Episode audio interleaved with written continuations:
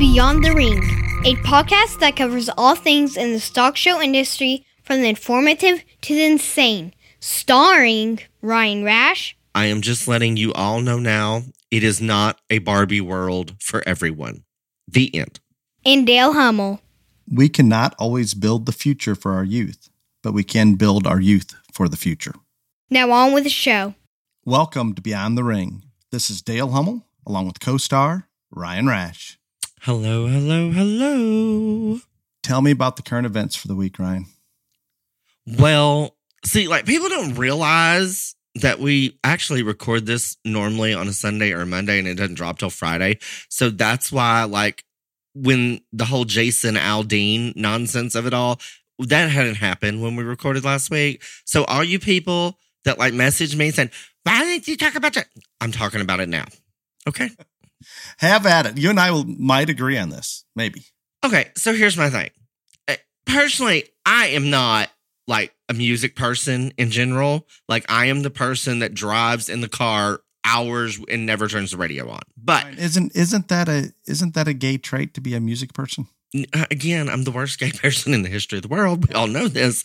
But so anyway, uh, I- I'm sure his music is fine. I have listened to this song. I have listened to the lyrics. I am not personally offended by any of it. Okay. You better not be. You should be very And- proud. in terms of his lyrics, I am not personally offended by any of it. I think there's a lot of truth in those lyrics, all these things. And first of all, it we still have freedom of speech in this country, so he should be able to sing whatever the hell he wants to sing. Now, the only thing that I am going to say about all of this, and I do not think it should have been pulled. I do not think they are all just look every and, and this goes both ways. The right's looking for cancel the left and left's trying to cancel the right, all things. But the only thing that I will say is first off, Jason Aldean did not pick the location or the green screen that they used of the courthouse in question in this video.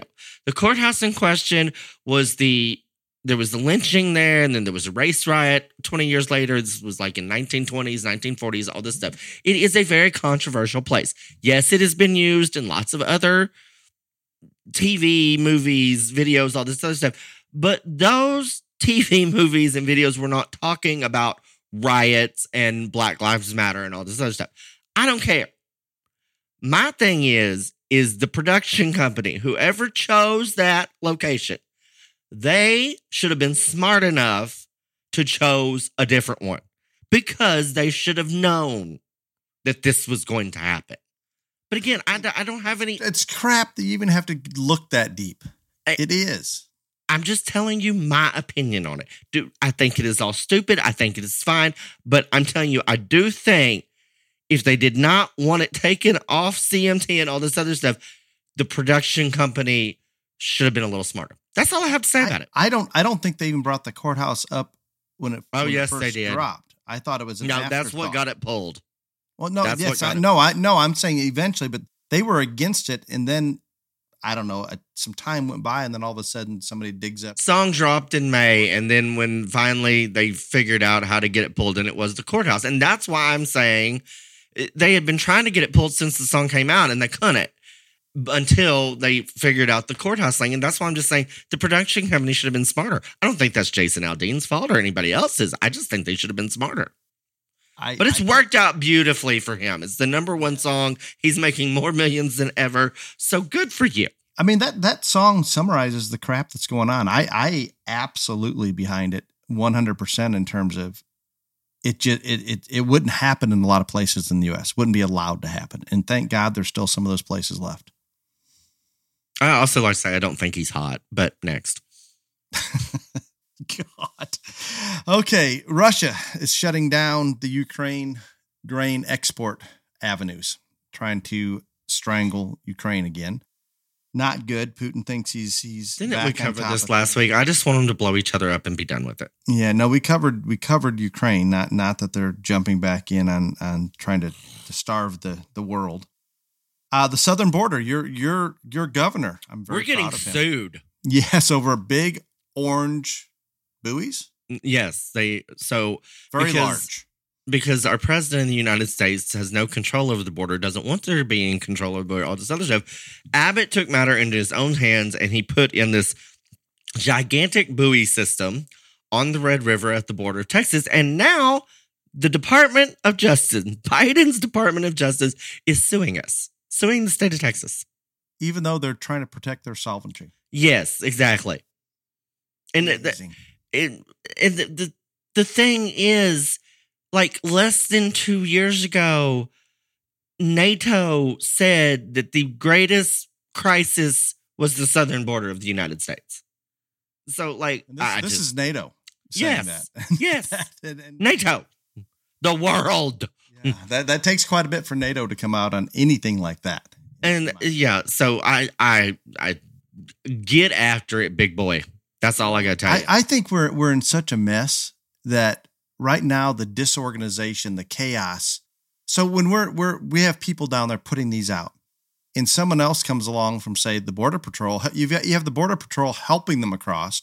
You have the state police, the state national guard, whoever it may be, putting these out, and then you have somebody that comes by and, and tries to tell them, "Hey, you can't do that."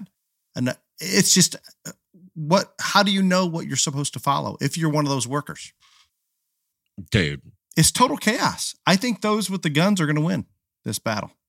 I mean, I'm I, I I have been saying for a number of years now that we just keep inching closer and closer to civil war. But um, It's it's almost it's almost like there is no longer a system where here's right and wrong. It's all being challenged, and it's going to end up in five appeals and eventually in the Supreme Court a year later. It it, it is it is very saddening for me to, to even think that a governor would be putting their their state in the position to be sued by the federal government because they're trying to shut down their own state border. well, I'm proud of him. I mean, again, Abbott has been a very decent governor. He, he or let me put it there. He was Now, a were- decent. go- no, hold on. He was years a ago. decent governor until Rona.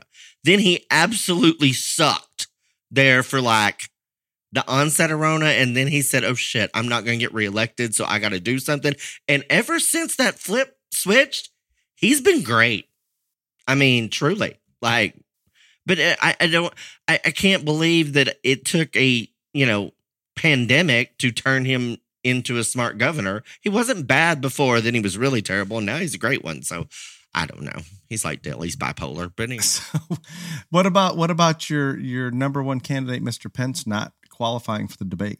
I just think it is beautiful, wonderful. He didn't did not get forty thousand No, independent. there's not forty thousand people in America that want to give him money, and I, I do not blame. money in on your on your And behalf. I don't blame anybody for that because I he is such a pussy. I, hate I that ha- man. I I did not like that man when he was governor of Indiana. I did not like him when he was vice president. I do not like him now. He made one anti-gay comment. That's No. And it, it, didn't even have anything to do with that. He has no backbone. He's a That- nice guy. I think he understands policy.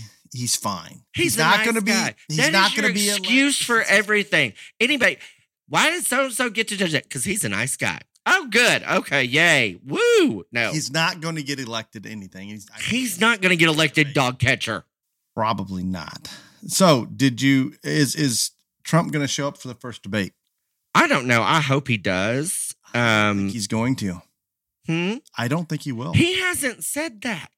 I'm just telling you. He has done just like he has done everything else since he came down that damn staircase in 2015. He sits his, maybe I will, maybe I won't, maybe I, he keeps people guessing. and I'm okay know. with that. I'm fine with that. I, I don't know. I think he is doing, if he does not, I think he is doing himself a great disservice because all of the other candidates can't really like run over him with the bus over the president's Department of Justice trying to put him in jail. Now they can if he's too smug to not go to the first debate. I just think that a lot of them are be afraid to it if he's not there, and I'm I'm up there on stage as a potential or as a candidate.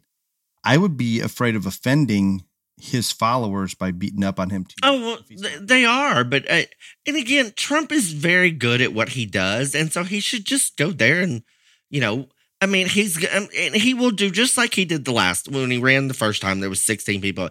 He was always nice to Ben Carson, always good to him. He'll be that same way to Scott. I think he'll be fine to Nikki Haley, and the rest of them, he will literally eviscerate them. I don't know. Yes, that's what I do. And I mean, at the two polls came out today. And again, in Iowa, which they all keep saying, DeSantis like, we're gaining ground in Iowa. No, sir, you're not. It is 46 to 16. DeSantis, um, Trump to DeSantis, and then Scott's at 11, and then the, nobody cares. And then in South Carolina, which I know Nikki Haley's from there, but DeSantis is third. So Nikki is second. Yes, it is 48% Trump, 14% Nikki, 13% your boyfriend Ron. So he Now I, now I did I did hear some and, and I and I could be wrong in Trump's first debate what- that he went into he was at a very low number. oh the very the very first debate he ever did it. Yeah, Oh yeah, no, he was like fifth it in wasn't, it wasn't very high. No because he I I remember exactly because he would Bush because the way they stack the candidates on stage, whoever's in the lead is in the middle, and then they go you know left right, and he was two from center, so he was fifth. Got it. But Well, it'll be it'll be then he eviscerated everybody and then like after that by the time the next debate he was first but i think it should go whether he would or not i, I and again we're getting long but i i just uh, this whole hunter biden joe they've got more people and whistleblowers and now the business partner is going to testify monday and Ryan, when, when do we when do we finally have enough evidence? We, we've had enough for ye- years. Do do Oh, the simple think- math. And again, I think the thing the thing that people miss is yeah, like you want him to go to jail. No, Okay. I I want more. Okay, you want more. This is all Not so Hunter. I the- want Joe in jail. I know you could care less about Hunter. It is the court of public opinion. That is what this is about. There's not going to be anything happen. Maybe to be How can, charged. how can there not be with those kind of records, those kind of testimonies? Uh, Just do okay. Let's let's president. let's strip Yes. strip everything strip everything away from all the evidence and everything, and let's just do the math. The the the Biden family fortune. Where did it come from? Joe's been in, in politics or under the government payroll since he's somewhere in his twenties. Do the math on what salary he made and, and what you're going to spend just to live. It came from somewhere. And it, it and a lot of it came honestly. A lot of it was you can if you were Hillary Clinton or Joe Biden, they can write you a check for five hundred thousand dollars to go speak at you know some law firm or whatever. All those other stuff. So some of it is legitimate. A lot of it is not. much. No, not much. I'm No. out. And, and he and not. Hillary both. And again, it's the same. Don't don't get me started on Hillary. Do not. But the the whole thing is they are doing this so he cannot run. And what I do- what I want to know, and he's not going to run. You can get on CNN and MSNBC and all these other things, and every day it's a little more. Now we're a little more concerned about the age issue, and we're not we're not easing people's minds, and we're not being pro. Uh, progressive enough on his age issue, and he needs to handle that. And now we've got these things that you know, while even though it's not Hunter's been never been elected, it still is his son. And this what I mean, every day, even the libs in the mainstream media are just inching a little closer. And then there's gonna be something that drops, and they're gonna be like, okay, done by whatever. Do you think But- anybody's given Joe heads up that this is happening? Because he's not coherent enough to figure it out. No, I don't think so. Probably not. But I mean, if if you and I know you could not watch CNN or MSNBC because your head would spin around and you would vomit pea soup like The Exorcist or it'd explode or something. But I'm just saying, it, if you would have watched those things, they are the tide is turning, and just like when Judge Jeanine said, when the media turns against him, that is when you will know that he's not running. And it's getting closer every single day. I just wish that it would get here so I could figure out who the hell we have to run against. I Because don't think they're going to let Kennedy do it. I don't. I do not. no, they they, they would rather if And I'm and I'm glad they're not. That's that's wonderful. I'm telling you, that is a very, very rational, very smart, very intelligent man with good policy. And eh, I, I, I think I, I, just. oof. I'm telling you that the far left just. I would not be upset if he was our president at all. If if Oh. if he follows through with what he says, I would. Not, If- but if we have to have a Democrat ninety nine percent of politicians do not. But I, I if I have no other choice and it has to be a Democrat, fine. He's he's as moderate as they get. I- but th- they they will i mean and i do not wish this on him at all because again i'm telling you i have listened i have paid attention and i think he the only reason he is running as a democrat is because his it like his whole family has given literally blood for the democratic party i am very afraid that he may be the next kennedy to be assassinated because like dude is with it he is sharp and he I, makes I believe he so has a better sense. chance if he would jump ship and run as an independent, which is too late, I assume, to do Is- that. Yeah, I think that shit. I mean, yeah, I don't think so either. I don't. But the Well, the whole they're not they're not going to get behind him.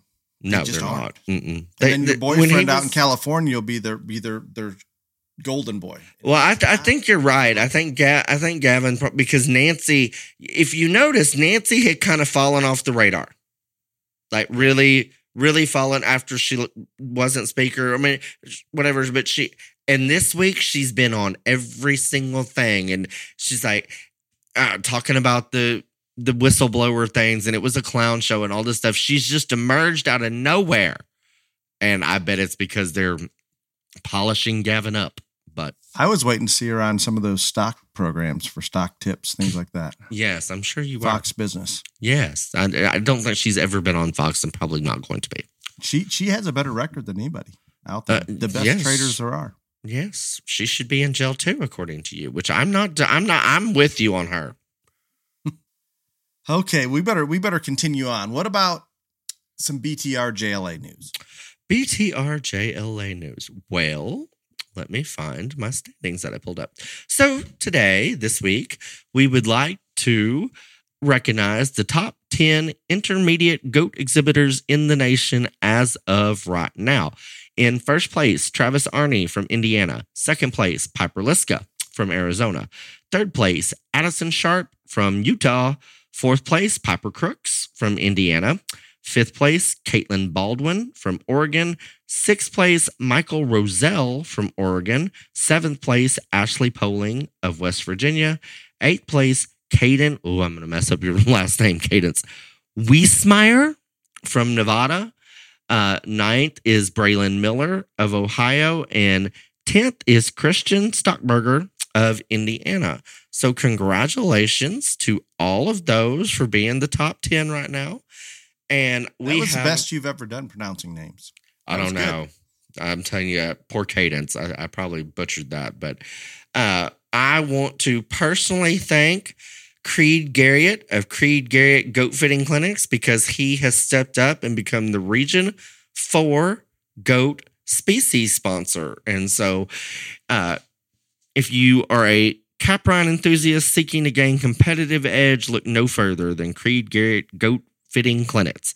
Creed and his team provide a hands on course that will teach you how to get your goat show ring ready. The step by step program targets all skill levels from novice to expert. When booking your spot at Creed Garrett Goat Fitting Clinic, you ensure one on one time with an industry leading professional who can help you identify your strengths and weaknesses and give you the skills that you need to compete at a higher level. When you're ready to take the next step, you can reach out and book your spot with them directly to host a clinic at your favorite barn or fairgrounds. And the best way to do that is to find Creed Garrett Goat Fitting Clinics on Facebook, or you can email them at booking at goatfittingclinics.com. Thank you, Creed. We greatly appreciate your support. We love having new donors. And uh, speaking of donors, we're halfway through the year. And so I want to say that we need more regional sponsors if they want, if all these regions want to have a full awards program. Region one, again, we need we need two in region one. Uh, we need a pig and a goat in region one. In region two, we need goat. In region three, we need goat. What the hell is wrong with all you goat people, Dale? region four, we need cattle. And region five, we need cattle and pig. So if you're interested in becoming a region species sponsor, again, please contact me. We will be more than happy to talk to you about it. And uh, again, you get lots of social media announcements, you get a podcast spot.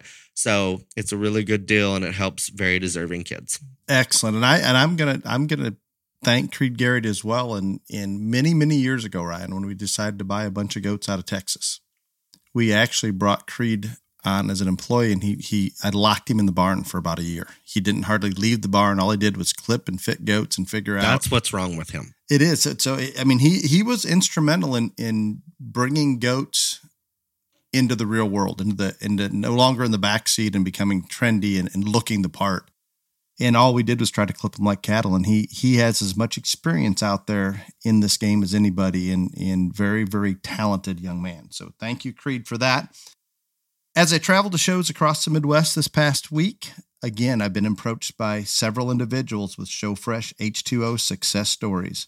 It's simple. Add ShowFresh H2O to your water. The show animal it will neutralize the chlorine, allowing your show animal to consume more water. ShowFresh H2O can be purchased at your local farm store, supply trailer, and online at swampfox.com. We appreciate your support of this podcast and allowing Clifton to get paid each and every week. Thank you, ShowFresh H2O. Ryan, it's time. Uh, one other BTRJ thing. Sorry. Yep. Uh, I want to give a shout out to Jared Sliff. Uh, I don't know when, if they're all out, but anyway, we last year to the national champion in the four different species, we purchased Jared Schliff trophies from him, and I know the I know the goat girl Reagan Rogers. She got hers, and it is beautiful. Thank you, Jared, for uh, doing that for us. We greatly appreciate it. And I can't wait to see the other ones. But those are very, very cool. And again, very special award that we gave out last year. It is, and I think it's incredible. And, and speaking of, of talented and very artistic, and I've, I've known Jared for a very long time, but some of those carvings he's creating are just just incredible. So, ever interested in in getting a sculpture and and kind of immortalizing one of those show animals, that that is a good direction to go. Ryan, this time of year, um, I get approached by multiple people, either complaining or wanting to know how to better generate dollars for junior livestock auctions, particularly the, the livestock premium sales at county fairs. And it's a pretty big deal throughout the Midwest, throughout the country, literally. But right now we're we're in the heart of, of county fair season in the Midwest, and I thought it would be appropriate to have Boy, are one we ever. yes. So today's topic is the junior livestock auction. I thought it'd be appropriate to, to simply bring somebody in, and we have a guest today. And, and Ryan and I are so good with guests because we we yeah we we have we have enough of a challenge scheduling our getting our times together, and then you incorporate another person in there. But we were able to do this, and that was because Mr. John Dimick was very cooperative with with his time schedule. And what I would like is is John's going to help guide us through how to build successful county premium sales and, and what they've done. And this introduction is going to get a little bit long, but it's it's going to be okay. You'll understand why when, when I finish. John is is 33 years of experience as a classroom ag teacher and FFA advisor. Numerous major FFA awards achieved by his students, including the American Degree, State Degree, State Proficiency Awards, and four national champion livestock judging teams. He has 18 former students across five different states that have taught or currently teaching ag. In the early 90s, John wrote the bylaws for the formation of the Jackson County Junior Livestock Sale Incorporated, a 501c3 which annually, annually conducts three youth market animal sales as part of the Jackson County Fair. This year, just to give you an idea, and that maybe this will get your attention a little bit, the gross sales for Jackson County Junior Livestock Premium Sale was $2.89 million. When we stop and, and think So about three million dollars. three million dollars, just shy of it. It's it's incredible, and and I've had the privilege of working with John for many years uh, with the National FFA Livestock Contest Coaches Clinic. Ryan, you kindly came along last year and we did kind of a question and answer. Uh, my wife was one of John's students that was fortunate enough to be on one of those national champion FFA livestock teams. And Holly actually grew up showing in Jackson County. This would be in Southern Oregon. And she was under the impression, and I'm going to blame this on John, that you actually made money raising show animals, Ryan, showing livestock. What do you think of that? Did you make your family make any money showing livestock? No, we broke No. even one year. That's good. L- let, let me take that back. Let me take that back. Wait, let me take that back. John Min's definition of breaking even was that when we added up what we took home from major shows, that equaled the cost of all the steers. That's not feed, fitters, hauling, whatever, but yeah, that wasn't breaking cost. even. No. that Well, was Mr. his definition. He was very proud. He was very proud. Well, welcome, Mr. John Dimick, to Beyond the Ring, our educational podcast. John, I, I appreciate you coming on with us, and uh, we're excited to to get some insight from you on on how Jackson County livestock premium sale is has uh, done so well for so many years. Well, thank you, gentlemen. I uh, I first have to say I really enjoy your uh, your lead in, the various things you talk about, many of which are dear to my heart, and I uh, I enjoyed that. That was really good. Well, good. Sometimes that, that makes our guests nervous, but I, I assumed you'd be fine. Doesn't bother me. Good. Well, let, let's start off, and, and we already talked about how how this year's sales at two point eight nine million, uh, some of the dollars that generated in the, this county premium auction. Um, what are what are we looking at? And and and and there's so many. I've got so many questions for you. What are our averages, just to put that into perspective, because we don't know the number of animals and so forth. But some of the averages per species this year. Well, I'll just kind of give you a little rundown. Um, we sold approximately 200 lambs and Wait, wait, wait, wait, wait. 60 goats. And the lamb. You have 200 lambs at your fair?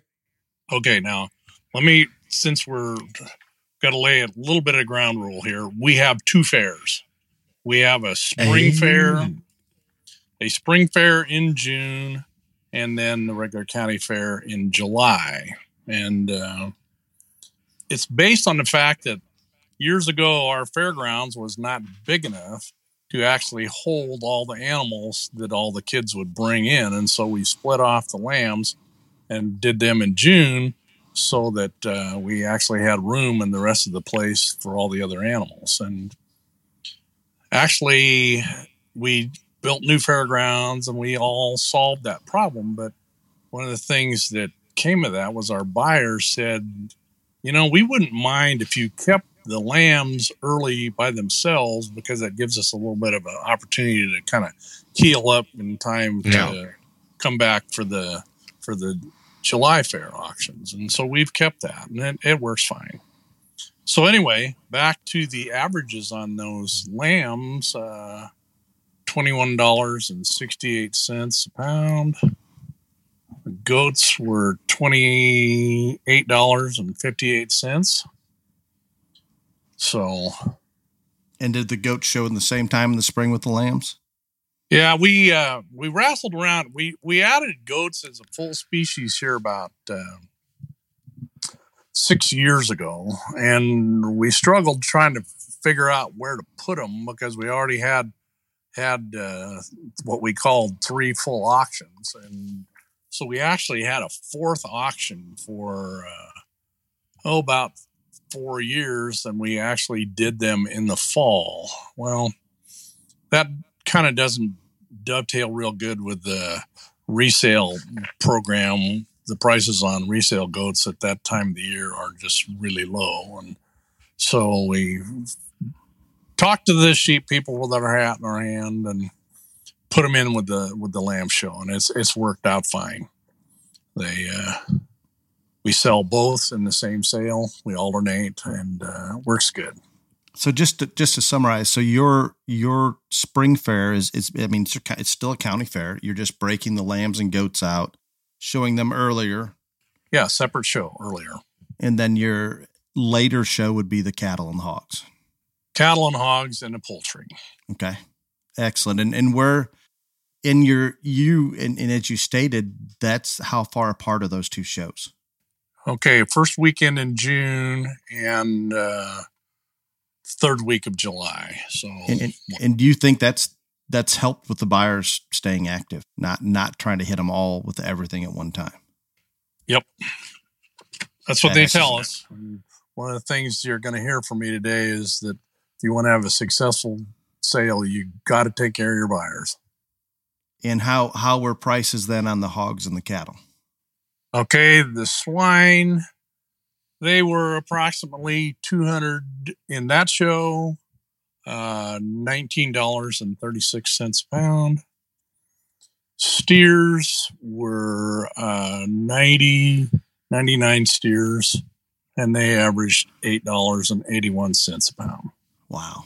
Ryan, just just so you know, my wife has been telling me for years this is the best county fair in the country, and I obviously am always going to argue that. I, I can't of, believe they sell that many. I, I I don't know. I I mean that's and and John, not only not only that you're you're generating that kind of money, but you're generating that kind of money for that many animals where I'm I'm sitting here in the, the Midwest, and if we put hundred animals to the sale, that's a pretty big day of all species. And I was going to say that's all species, though. Yes, and then begging, begging to get bids on it to get above the floor price. So how, how long have have has I mean I've I've obviously I've had the opportunity to be out at Jackson County Fair, and it's it's an impressive event. How long have prices been? I don't know about this good, but really solid at, at the fair. You know, that's kind of a forever thing. It's it just like I've been there 53 years and we've always had really just spectacular buyer support from all facets of the community. They come down there and uh, just support those kids. We, uh, I, I, don't know. I, I, I guess when I, I, I think back to my own experience showing in a different county in the northern part of the state, I was, I was like you guys. I was kind of bowled over when I got here, and uh, anyway, uh, it's always all we've always been the leader, and I just think that uh, it just goes with the value that these people and businesses put on those kids. I guess. No, and and my wife it has put it to me in a manner that she has explained to me those those buyers that come to support your your premium auction they are they're very proud of the fact that they're supporting that that's a almost a a culture that's it's evolved. Oh, absolutely. And that's that's amazing. How how do you continue to foster that? I think one of the things that over the years there's always been a few key players. Like we had a guy that uh, he's passed now, but for years came as a as he owned a small chain of grocery stores, and he would show up and he would support those kids and then he would he would challenge his competitors to come down there and you know they probably couldn't match him but at least they'd show up and make some sort of uh, effort to at least be visible and we've had uh, things like that from the medical community and uh, just people dragging their friends down there and see me in action as I just buy something. Well, then the friend decides, well, if he can do it, I can do it, you know? And uh, it's just, you know, it's, it's just been one of those things where people want to, want to be part of something. So what what do you think you're doing different at that fair in terms of an auction committee or the individuals that are showing or all all, all the above that has allowed this to foster and, and to continue, I guess? Like you said, it's it's, a, it's become a culture, so it's maybe a little bit different now than if somebody who's trying to build a livestock premium sale to that to that level. But what are some of those key components? What what needs to be done to get to this point? All those families out there that are they're on different auction committees across the country at county fairs, and, and I don't know this to be a fact, John, but I I'm I feel pretty safe, and maybe Ryan can help me. There cannot be another county fair that I'm aware of and I know Napa Napa Valley they, they had some Bakersfield. Yeah, I mean there's there's some pretty high ones. I don't know if there's any that that that. I don't know if they passed that, but Bakersfield is in the millions of dollars. So, so, so, John, Bakersfield has a uh, large component of uh, breeding animals that they sell. We don't. Right. All of ours are market. So, what, what, what is what? How would you guide some of these these people on these committees? What what direction do they need to take, or what what do they need to do that you guys are doing to help foster this? Well, I think the first step is you have to really get a focused and passionate committee that uh, takes on the project and explain that, yeah, those people need to be there for the long haul. There's, uh, we have seven people on our committee, and uh, basically, the uh, only way you get off is to die, and and that's that's. And I assume they're proud to be on this committee. I very much, but I, I I just think that you know when you got people that are doing good things and doing them for the right reasons, like our committee is, you don't just flippantly change people. And I, I've been around different counties. I judge a little myself and get to some different fairs, and you'll find people like a whole new committee because they all just like rotated off and uh, brought new people in. Well, so we're, we're going to all just like reinvent the wheel, you know? And uh, our, our edict is, I guess, well, we've invented the wheel. We're not going to reinvent it. We're just going to polish it and make it better. And that's, that's, that's what, uh, that's kind of our approach. And, uh, you know, if we make if we make change, it's with uh, real good reasons behind it, and uh, you know, we we do things that uh, we're probably pretty conservative, but I think our results show that uh, we're successful.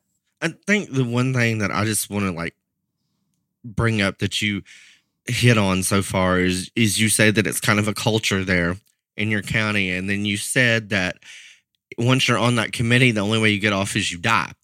And so we've we've talked about the Houston Stock Show uh, committees, and it, it is just like you are describing right there. It is a culture, and like people literally wait for someone to either die or to retire to be on those committees for years. So I understand a great deal about what you're saying there. And so I would uh, I would say Houston and Jackson County kind of run things the same way. You know, it it is interesting to me how how that that is is evolved into such. But John, what about um, what are the junior and, and I guess I, I I have some insight on this just just visiting with my wife about it, and and I'm sure this is done in other other counties, but it appears to me there's a genuine effort made by the committee to give those juniors a little push to go out and recruit buyers and make sure that they're thanked appropriately. Give us a little bit on, on that, if you would.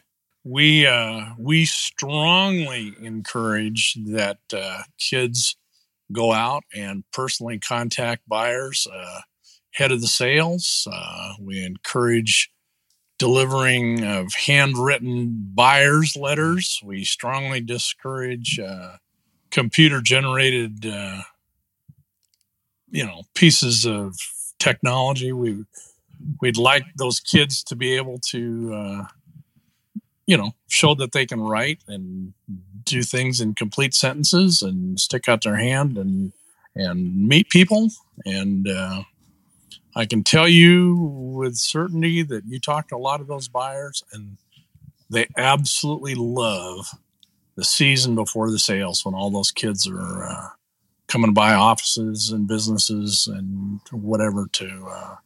And, and, this is not shooting them a text message or call them; they're showing up in person. I can guarantee you, a text message would just be ignored. Forget it. No, I mean I'm I'm talking an in person visit. That's good. And would you say most of those kids get out there and get that done? I would say probably eighty percent get that yep, done. Yep and and that shows that I mean those those are the ones that are. I'm, I'm not saying the other twenty percent don't don't do well in the sale, but those that get out there and, and do that, they're they're rewarded for it. Absolutely, I uh, I work all the sales in the ring, and uh, you know I, my people in my section, I I watch what they're doing, and most of them have the sale orders, and most of them have gone through those sale orders ahead of time and made notations as to whether a certain child has come by and visited them and given them some information. And I can tell you, there's some of them that uh, they won't talk to a kid the night of the sale.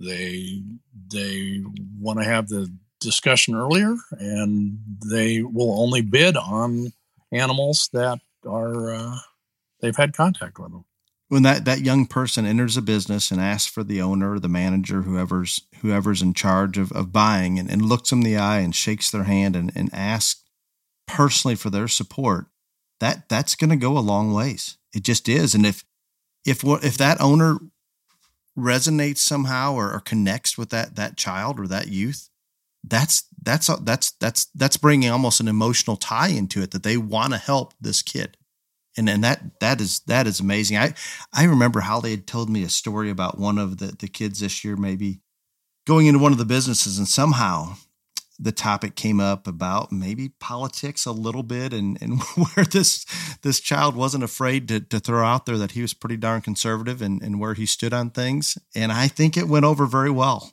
Now it could have went the other way, I understand. But it's it's interesting. Yes, it's it's interesting how that and and I, I think there's other other young people throughout the country that that do some of that, but I, I don't think at this level. I, I just I just don't. And I, I can't encourage those committees out there. I mean, even if it hasn't been done before, you've you've got to get it started somewhere. And and that's that is a really critical place. I've been to fairs where they actually discourage it. And it just saddens me when I hear that that you know, no, no, we don't want them bothering those buyers. We don't want them, you know, taking their time away to, to, uh, you know, meet with them. And I'm, I'm here to tell you that, you know, we're not selling livestock, we're selling kids. Hmm. And, uh, what better way to, to make that connection than to do that? I just hate it when I hear stories of, oh yeah, that kid he went in and talked to somebody and so now we're going to sanction them or something. I just hate that.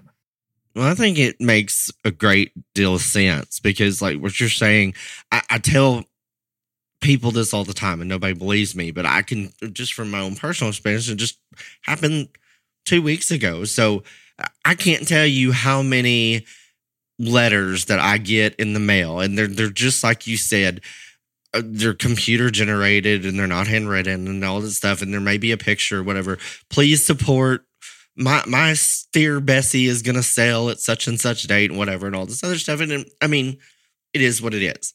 But the the handwritten thing anytime i get a handwritten thank you card or anything like that like there's just an immediate this means more and it, it, just is but the the big thing that i wanted to touch on that you talked about these kids going into these businesses and meeting these people and having that one-on-one deal a hundred adults can come up and talk to me or see me at a show and say hey you know the Texas Maine-Anjou Association is doing a raffle for a gator or whatever, all this other stuff. It's twenty dollars ticket. Will you whatever?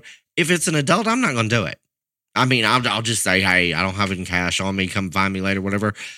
Two weeks ago at a county fair, I was walking in to judge show. This young man walks up, and I don't, I don't even know what it was. Uh, but he was taking uh, donations for something, and uh, he asked if I wanted to donate, and uh, he introduced himself, whole nine yards. And I said, "Look, buddy, I'm walking in here to judge this show."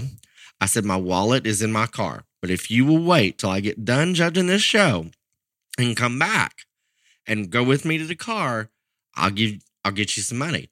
And sure enough, I didn't even think about it again because till and sure enough, since I did, we walked to the car and I gave him twenty bucks. And uh, you're not going, or some people will, but the large majority are not going to tell a kid no. And uh, I, I, think that is such a smart, smart idea uh, that that y'all have created there, sending them out into the businesses and all, and one on one FaceTime with them. Please come out, support our auction, and and it does, you know, like you were saying, eighty percent of them do it. Well, twenty percent don't. But if that if one kid goes to a dozen businesses or 10 businesses or five businesses. Only one person can buy that animal. But those people are still going to be there and they're going to buy somebody's animal. And and that's that's what gets it right there. And so such a smart smart idea. I uh, kudos to y'all on that because just brilliant because I'm telling you I know from personal experience watching my parents, watching myself all that if a kid comes in and is sincere, well spoken, all of those things, it is very hard for someone to turn them down cold. Well, just think about the experience, the value of that experience to the kid, whether the guy buys his animal or not. He's going in there and meeting him and looking him in the eye and, you know, the, the, uh, character building of that and right. the skill building of, of just interacting with with your adults. That's that's a huge part of that. No, I, I love it, John, I, I did some rough math. Are, are and I, I, could be wrong. In in the the full year selling all species, um, minus, and I didn't even put the poultry in there. Are you are you at five hundred animals or better? That's that's a lot. We uh, we actually COVID hurt us, and we had uh, we had a couple of years where our numbers were were impacted significantly. We were down, I think, to like uh, 70 steers and uh, you know 150 lambs, and about the same with pigs. And so we've had to rebuild from that. But uh, even then, those prices stayed up. We uh, we quickly uh, maneuvered over to a, a online uh, buying system, and uh, you know the prices did not drop. It's just that trying to get people at the sale was a little bit problematic, but as soon as as soon as COVID started to abate, the numbers just soared right back up. Right, that's awesome. And are the the youth allowed to? I assume they only allowed to sell one animal. No, we allow them we allow them to sell two large animals and one small animal. And a small animal is poultry and rabbits and. Uh-huh. So they can sell. They can sell a calf and a lamb, or a pig and a. They can. A the combination is they can sell a lamb or a goat, and then a calf or a pig. Exactly. So one in each sale. Well, Uh, that was initially the deal, but then when we merged the goats with the lambs, right, we said, okay, well, we'll let you if you want to do a lamb and a goat, you can do that, but then you're done. Yeah, you know, so it, it's that's that's a significant that's a significant return for those kids to to put into a college fund or into their project next year. That's that's incredible. That's how my son paid his college. Yeah, Dale, I, I can't believe you didn't move. well, there's there's still that chance, I guess. Um, and, and this is this is the you do not know how tight this man is. That's all he cares about is making money. I'm so shocked you haven't shipped Lord help. That I'm surprised you have not shipped Katie and your wife out there in like a box along the highway. Or now something. it is my wife that wants to move to Texas for the majors, not not I. No, you will not. And I I do not want you to move to Texas for the major either, as long as Katie still has eligibility. After you can do whatever you want, but not not not not not not before she's done. So so John, the other the other thing that I I and I I'm not sure that I'm correct on this. I assume that all these animals that are going through the premium auction are terminal. There's no buybacks. They're done. They're harvested. This is this is a terminal sale and uh, we keep close track everything that goes on the on the resale truck that uh, you know the buyers did not want and we bought back and are sending off to slaughter at market price we follow them and make sure they all get to where they're going. And uh, and i think that help that helps when when they aren't sneaking out the back door and all those things. It just gives it a gives those I, I guess it, it puts a situation there that there's nothing questionable going on, if that makes sense. We have we have uh, arrangements with all of our processors that uh, anybody calls up and wants to go through your pen, tell them to forget it, and uh, every year somebody tries, but they're not successful. And I, and I assume you as an auction or your committee, um, obviously you're, you're, you're treating the buyers before the sale to to a dinner, or you're doing everything as best you can. We do three different barbecues uh, for each sale, one before each sale, and uh, we. Um, if they're a successful buyer, they get a really nice custom made buyer's hat and uh, buyer's card with a picture on it. And, and, and Ryan, this will sound crazy to you, but and again, I'm I'm going off, and I should have just had my wife on here to to to jump on the this this podcast tonight. But the hats, when you, you say sending those out, those those buyers take pride in wearing those hats. It's it's kind of a big deal. It's a huge deal. It's interesting to me that it just all goes back to that culture, Ryan, that, that you and I had talked about the volunteers to to park cars at Houston or to do anything. It, it's it's a culture that fortunately for John and Jackson County, they they already have that built into play where somebody that's trying to build it's going to take longer, but you have to start somewhere. And I'm telling you, if you if you want to look at Jackson County, Oregon as as an example, and why why reinvent the wheel, as John says, here's here's what they're doing. Try to try to do the same. If something works that well, why not follow that lead? I, I it, it just makes sense to me. And there's going to be communities that that don't have that many businesses. There, there's there's going to be a lot of places, no matter what you do, aren't going to get to this level. But let's go as far as we can. Let, us get what we can and, and make it positive. Yep. We uh, we do one other thing that I think uh, bears fruit not only with buyers but also with the kids. We uh, we borrow a large amount of money at the uh, start of the sale season, large notes, so that we can actually pay those kids. So, like if sale is on a Saturday, we try to have checks in their hands on Monday. Wow. Do what? Uh, yeah.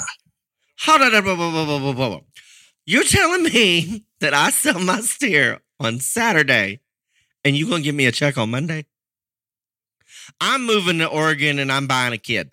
Okay, what town is this? oh. I have never heard of that in my life. So, John, you're basically taking out a loan that you pay back fairly quick, I assume. Is, uh, you know, I can't think of every sale around here. Oh, yeah, we got to wait until we gather all the money up and then we're going to pay the kids, you know? Well, crap. I, have heard of kids not getting paid till December. Well, I know the feed store didn't doesn't want to wait till December. You know. Holy, heck, this is blowing my mind. We uh we borrow. Oh, I don't know. We'll probably borrow a million and million and a half, give or take, and uh, then as the uh, payments come in, then we pay that note off. But uh, the bottom line is is that every kid is going to get a check and he's going to get it in a timely manner. And some some of those kids may have fee bills to pay. They may have borrowed money to, to buy that project, to to fund that project. Wow. That that is that is amazing. Whew. The only, the only the only stipulation is they can't get their check until they they write out a handwritten thank you card and give it to us in a stamped envelope so that we can mail it off to the buyer. But uh, that's that's not asking for too much. Not if I have my steer sale Saturday. You're gonna give me a check the next week. So, so I Ryan, mean, you can card you want. You can back me up on this one. I I can think of many that years. does not happen anywhere. No. Anywhere. Let Anywhere. me let me let me give you an example of the Illinois State Fair. We we enjoy picking. Oh please! Illinois Why do you always have to bring that place up? this is not a good thing. And it's not the superintendents, it's not any of that level. It is the state fair management and, and how things are run. Ryan, there's judges that didn't get paid for six months. When we sell on the, the champion sale I might know in, one. in August, I mean, we we maybe it's spring before. I mean, it's it's six, seven, eight, nine. It's it's a very long time before we ever see a check. Yeah, that that is again. There's so many amazing things that is going on uh, with this sale committee. What does that what does that teach kids when you you know you make them wait six months to to get paid for something that they've got a lot of money tied up in? It's it's it's there. There's no logic to it whatsoever. But I, I'm afraid that's more the norm than not. Oh, I think you're right. Oh, it, yeah, I promise you it is. I mean, and I don't think it. I don't think most of them are six months, but I would say from the. I mean, I have had lots of families in lots of county fairs across Texas, and you know, and and know people that show, and I would say well, well over seventy five percent of the county fairs across Texas, and I, I'm not going to say six months, but a month or two is I would say two months is pretty quick. Like that if you if you got your check in a month or two, your fair's on it. Not three days. Jeez. No, exactly. Okay, so me and Katie are moving to Jackson County, Oregon, and y'all she likes me more than Dale anyway. Oh gosh. So I'm gonna I'm gonna go back to the dollars, John, and and and I I think the most important is that average dollar amount that you guys are talking about. Are the champions where, where are some of the champions? Just for cur- my curiosity, where do the champions prices fall? Are you a little above it, way above it, or does that fluctuate on you? Well, you know they they flex a little, but uh, uh, our champion lamb was fifty two dollars. Champion goat was ninety. Champion pig was eighty two. Champion steer was thirty. Champion pen of chickens was one hundred and ten for a uh, nineteen pound pen. But uh, Ryan, you doing the math on this? That's for about forty two thousand dollars for the champion steer. yeah, Holy cow! At a, at a at a I'm County real good fair. at when I need to be. at a local county fair in Southern Oregon, a very beautiful place, by the way. Maybe maybe politically not any different than Illinois as a state, but that area is probably pretty conservative. We hope. Yeah. Yeah. What was that? The Southern Oregon and Northern California were going to go into Jefferson sta- stated, and then never. It just doesn't ever seem to happen. But I, I'm not opposed to that. no, it's just it's a it's been around since uh, World War II. Well, this this is good, John. Any any other things that that we can kind of guide our listeners and into things that they can bring up at their committee, and and anything that we're missing that you want to want to throw in there. Well, you know, something that um, I think is important that we do. We we take a commission charge out of the uh, kids' checks. By the time you spend fifty thousand dollars on barbecues and all the various things that are just part of doing business, um, you know, you got you got to have a source of funds to pay for that. But uh, one of the things we do, which I think is a cool thing. We've actually made the fair a partner because they uh, they have expenses too, and it's like when we uh, we run our barbecues, it basically just shuts down Food Row. Nobody buys anything out there because they're all over our place eating, you know, and uh, all the other things that uh, we actually cost the fair. So we give them we give them a percent of of our uh, commission. So that makes them uh, when we go down and ask them for say 200 reserve parking passes for some of our buyers and passes to get them in and all that sort of stuff. They're pretty quick to take care of us because they know it will reflect to them in increased receipts to them. So making them a partner, I think, is a, is a smart deal. No, that that makes perfect sense. It doesn't cost you that much to do that. Excellent, excellent, excellent. Ryan, do you have any other questions? Uh, I just am looking on my computer for houses in this county. Me and Katie are moving. I think the housing market's kind of steep there right now. I think it's been on an incline. You've got lots of money. It's fine. no, no, I do not. I de- de- definitely do not.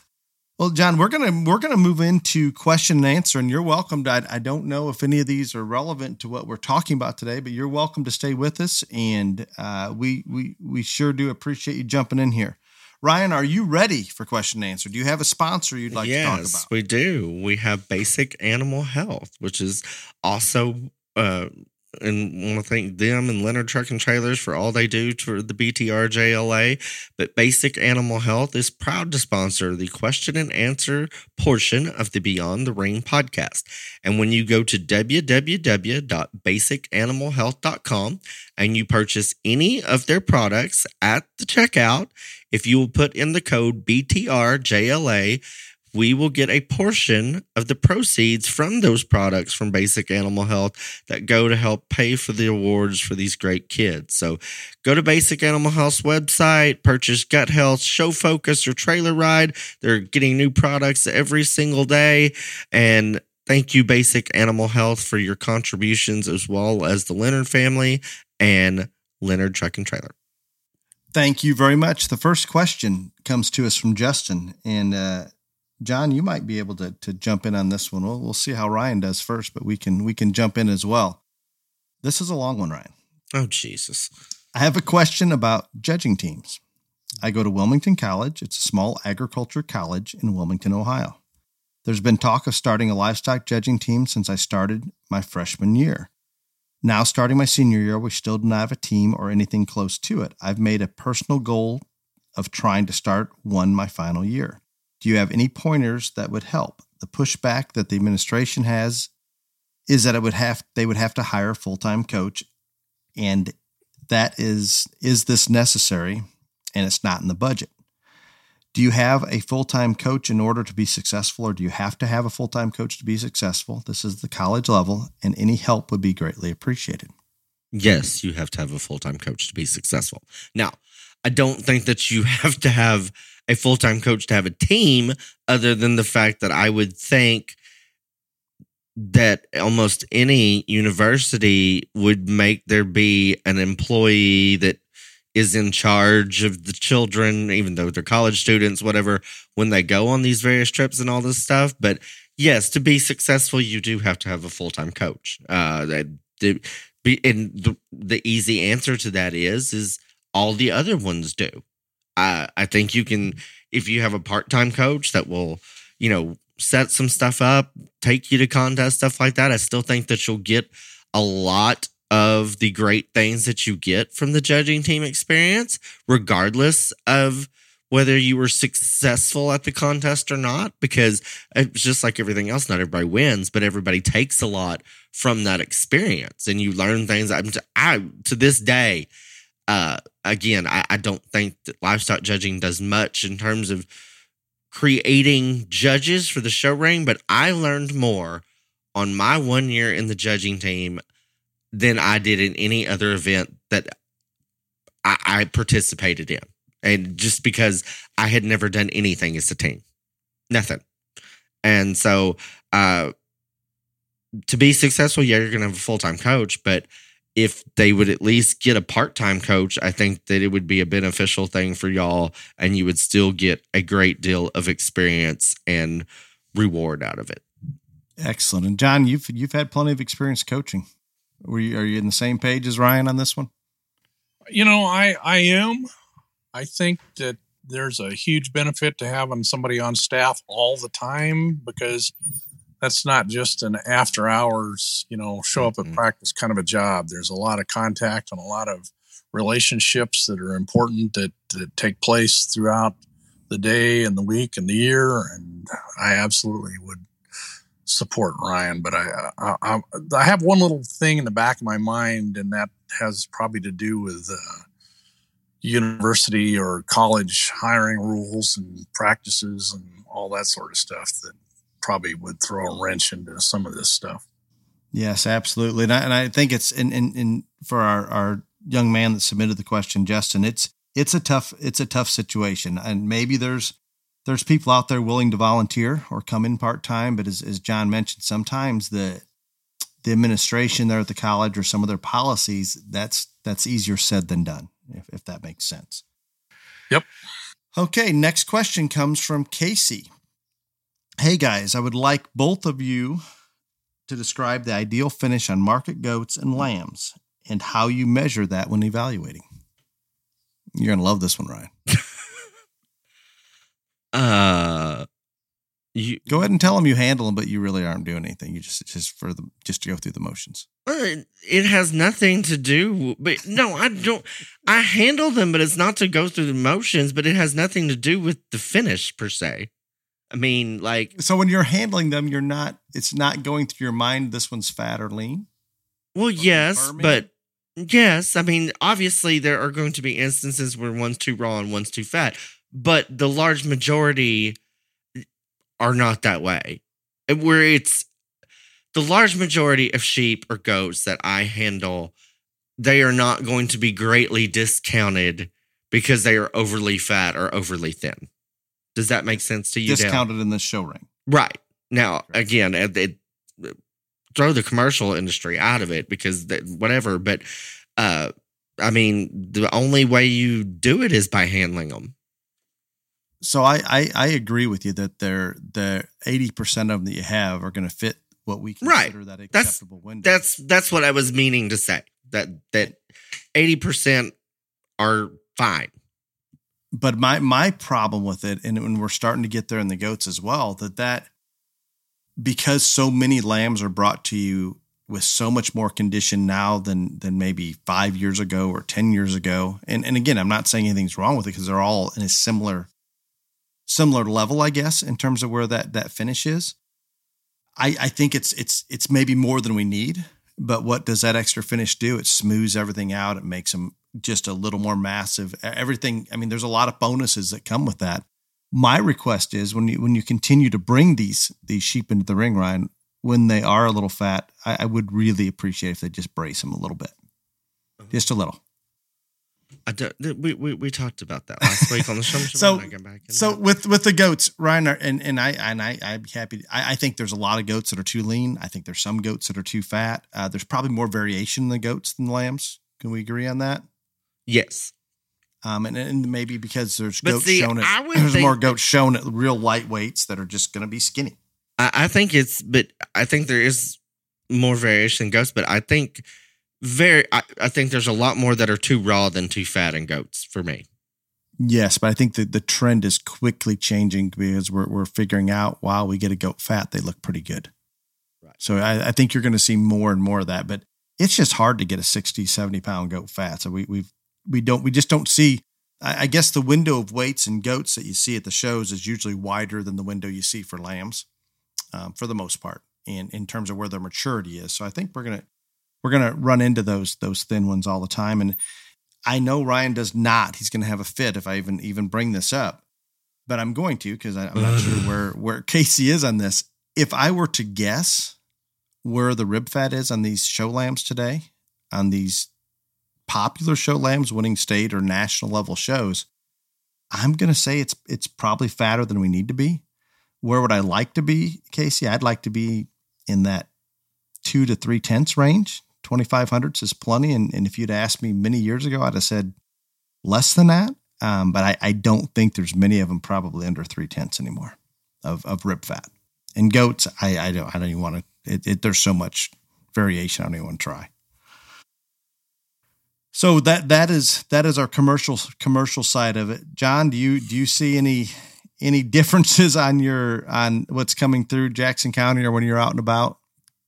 my answer is more of a question and it relates to the commercial side when we unfortunately when we uh, sell all of our goats the bigger percentage of them goes on the resale truck and goes up the road to a commercial packer that buys them all so my question is is what what do you think is the ideal weight for the uh, commercial market Well, I can I can regurgitate what I've what I've garnered from some of the the buyers in Texas that I've visited with, and it's been a couple years ago.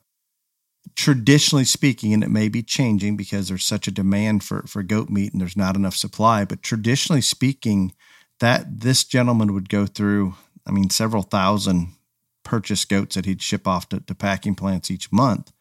He was wanting to be in that 50 to 60 pound range. Lighter the better is, is where the demand was right then. But because there's such a demand, I'm not so sure that you still can't take those goats fairly heavy and get a pretty decent price. But I think tradition, whether it was a size to put on a barbecue, I, I don't know. I don't know why tradition was that light. but traditionally speaking, there's a culture that wants lighter weight goats. Now that that is maybe changing, but at that time it was definitely less is better. Yeah, because he, he he told us that he would like them at seventy five. So it's a little little heavier, not not 110. No, but and, yeah, so so it's it's interesting. I mean, there there's a huge demand, so that the Packers are pretty much going to have to take what what they get and are happy to get it. But it, it it is interesting how how that that works. And if we were to go out there and pick a 60 pound goat or even a 75 pound goat to win a national show, Ryan, that's you you you you'd be one to pick whatever weight before most, but that that would be considered a little bit light. Would you agree? Yes, but I would still do it if I thought it was the best. Yes, you would, and I appreciate that about you a great deal. The final question comes from Amanda. For showmanship specifically, if there's not a number handed out, in other words, a, a card with a number of, for that exhibitor mm-hmm. at a jackpot show, and they're the kids usually wear a harness. I assuming we're talking probably more cattle, even though no, it's a, it's a, dude, keep going on and I'll finish. What's the rest okay. of the question? Okay, number harness question. I'm going to restate number harness question exclamation point for showmanship. More specifically, if a number is not handed out at a small jackpot, should the kid still wear a number harness? Also, side note, where are some good places to buy a custom number harness? I know. I, I think I know nothing about custom number harnesses because I do not like custom number harnesses. I think so. I I am not your go to person for that. Uh, and we don't even allow it, it in Texas at major shows. Like if you have your brand or your name or whatever on a custom number, you got to put duct tape over it. So anyway, don't know anything yeah, about that. Kind of tacky, isn't it? Yeah, don't know anything about that. So can't answer that. I, I can tell you that eh, when I am judging showmanship and eh, I do not look to see if they have a number on or a number harness on or anything like that.